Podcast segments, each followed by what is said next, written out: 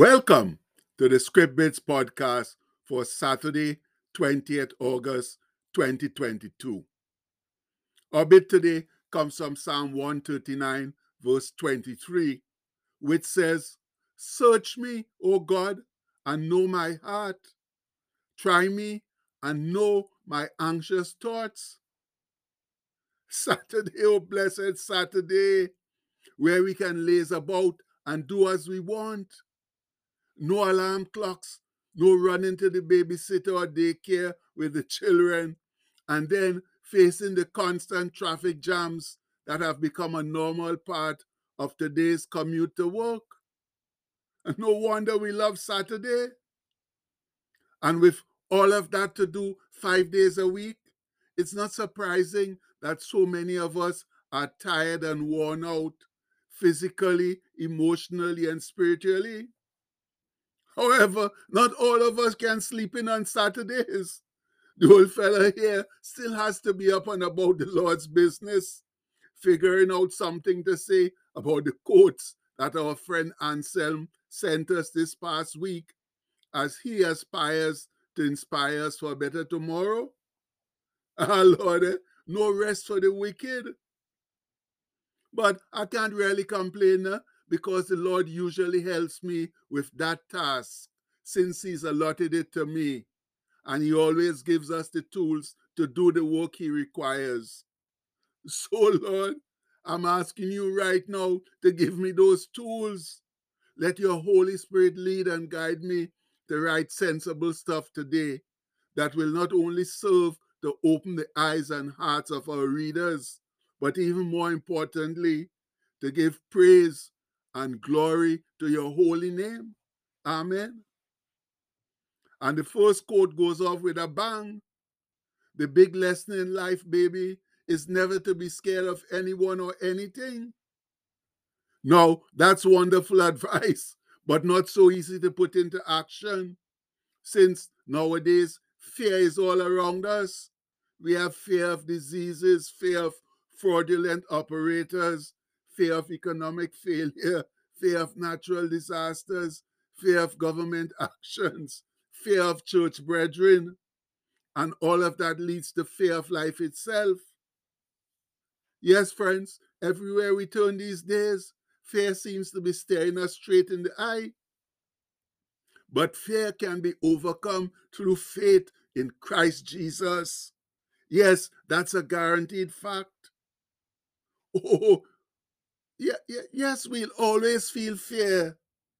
But with Jesus in our corner, it won't get us down or cripple us like it's doing so many people today. And one of Jesus's favorite statements was, Fear not. And I guess it's only right to quote two of his most famous sayings on the subject. Listen to this first one huh? that comes from John 14 27, and we all know it. He says, Peace I leave with you, my peace I give unto you. Not as the world giveth, give I unto you. Let not your heart be troubled, neither let it be afraid. Yes, friends, when we have true peace, fear cannot invade our souls or bodies. And the true source of real peace is Christ Himself. No one or nothing else can give you the kind of uplifting spiritual peace that he offers. That's the peace that conquers fear. Now, listening to him again, where he says, These things I have spoken unto you, that in me ye might have peace. In the world ye shall have tribulation, but be of good cheer. I have overcome the world. And we know that comes from John 16 33. There you have it, friends. With Jesus and His Holy Spirit in your life, you have the peace of God living right there within you.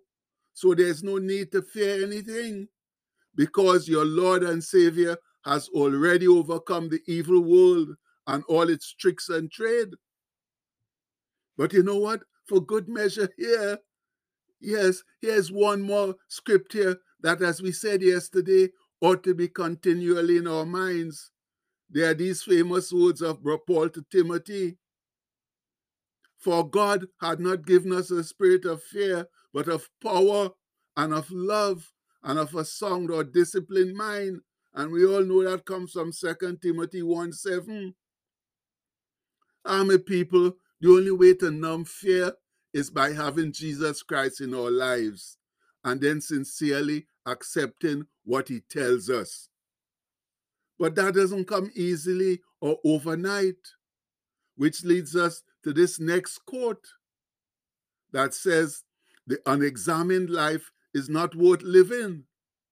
No, that's gospel truth right there, my brethren. We simply cannot live a life without examining it to see what kind of life we are living. And I guess the best way to begin doing that is by following Brother David's example in Psalm 139, where he pleads, Search me, O God, and know my heart. Try me and know my anxious thoughts, and see if there be any wicked way in me, and lead me in the way everlasting. My people, how refreshing and renewing is self examination, especially when we do it with God's help. It shows up the things we need to drop and the places we need to improve. But we need to take it seriously and do what the Lord shows us or what we know needs to be done. And it also helps when we go to the Lord with sincere sentiments, like Brother David does in Psalm 51, where he says, Create in me a clean heart, O God, and renew a right or steadfast spirit within me. And that comes from Psalm 51:10. And you know what? The Lord will never turn us away with those kinds of sincere sentiments in our hearts. That brings us to this next quote, which advises turn around, or sorry, turn your wounds into wisdom. And it does make sense to let our hurts teach us a wiser way to live. It's basically learning from our mistakes.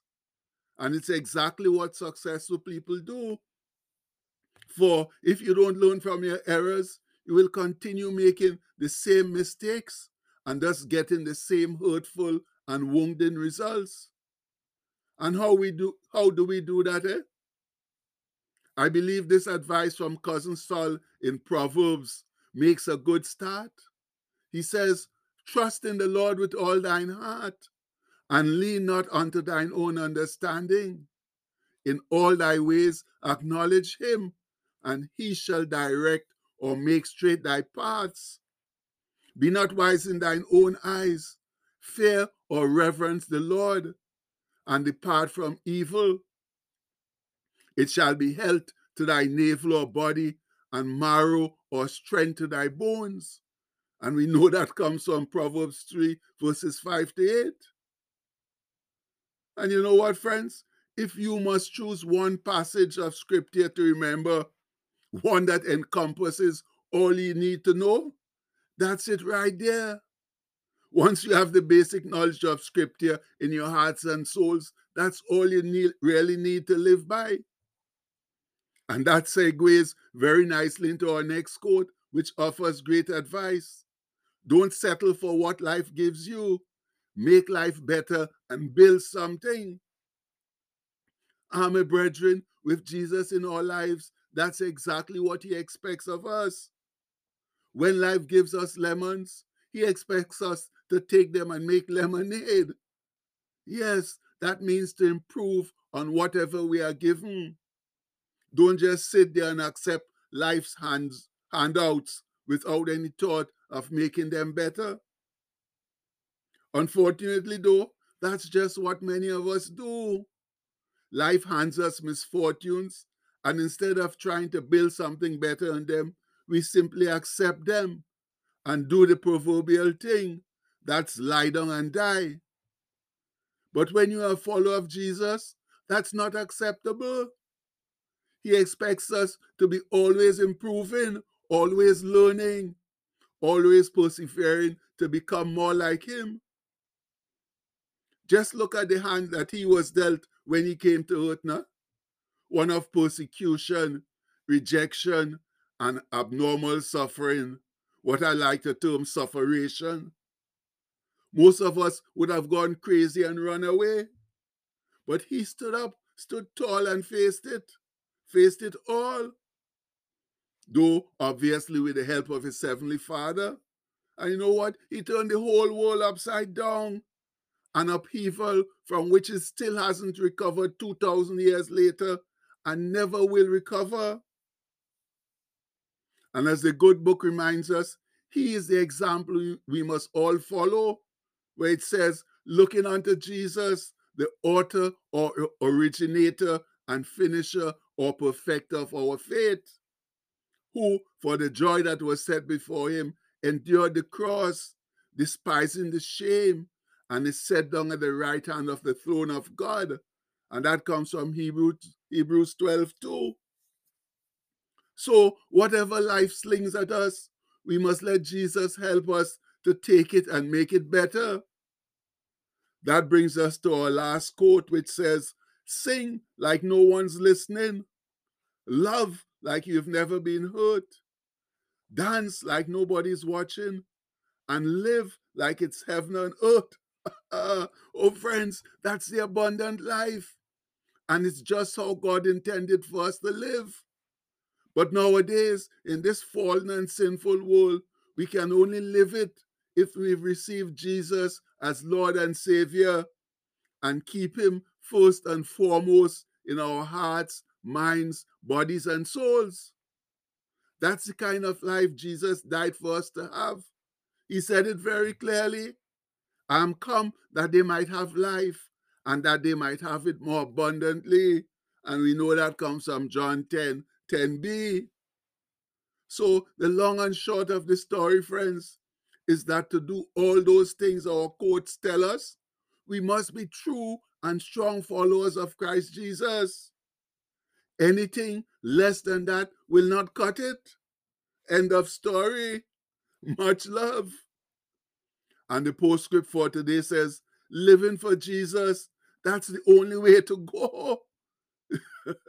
and there's no dispute about that if you have any sense at all, you know that living for Jesus is the only way to go. So please, let's get out there and just live for Him now. Every day we beg us, plead with us to do that. But a lot of us still not doing it. So we got to keep on doing it and keep on pushing it in our heads. So please, again, let's get out there and live for Jesus today because it's the only wise option we have. And we pray that in His mighty name. Amen. Please have a blessed day, my people. Much love.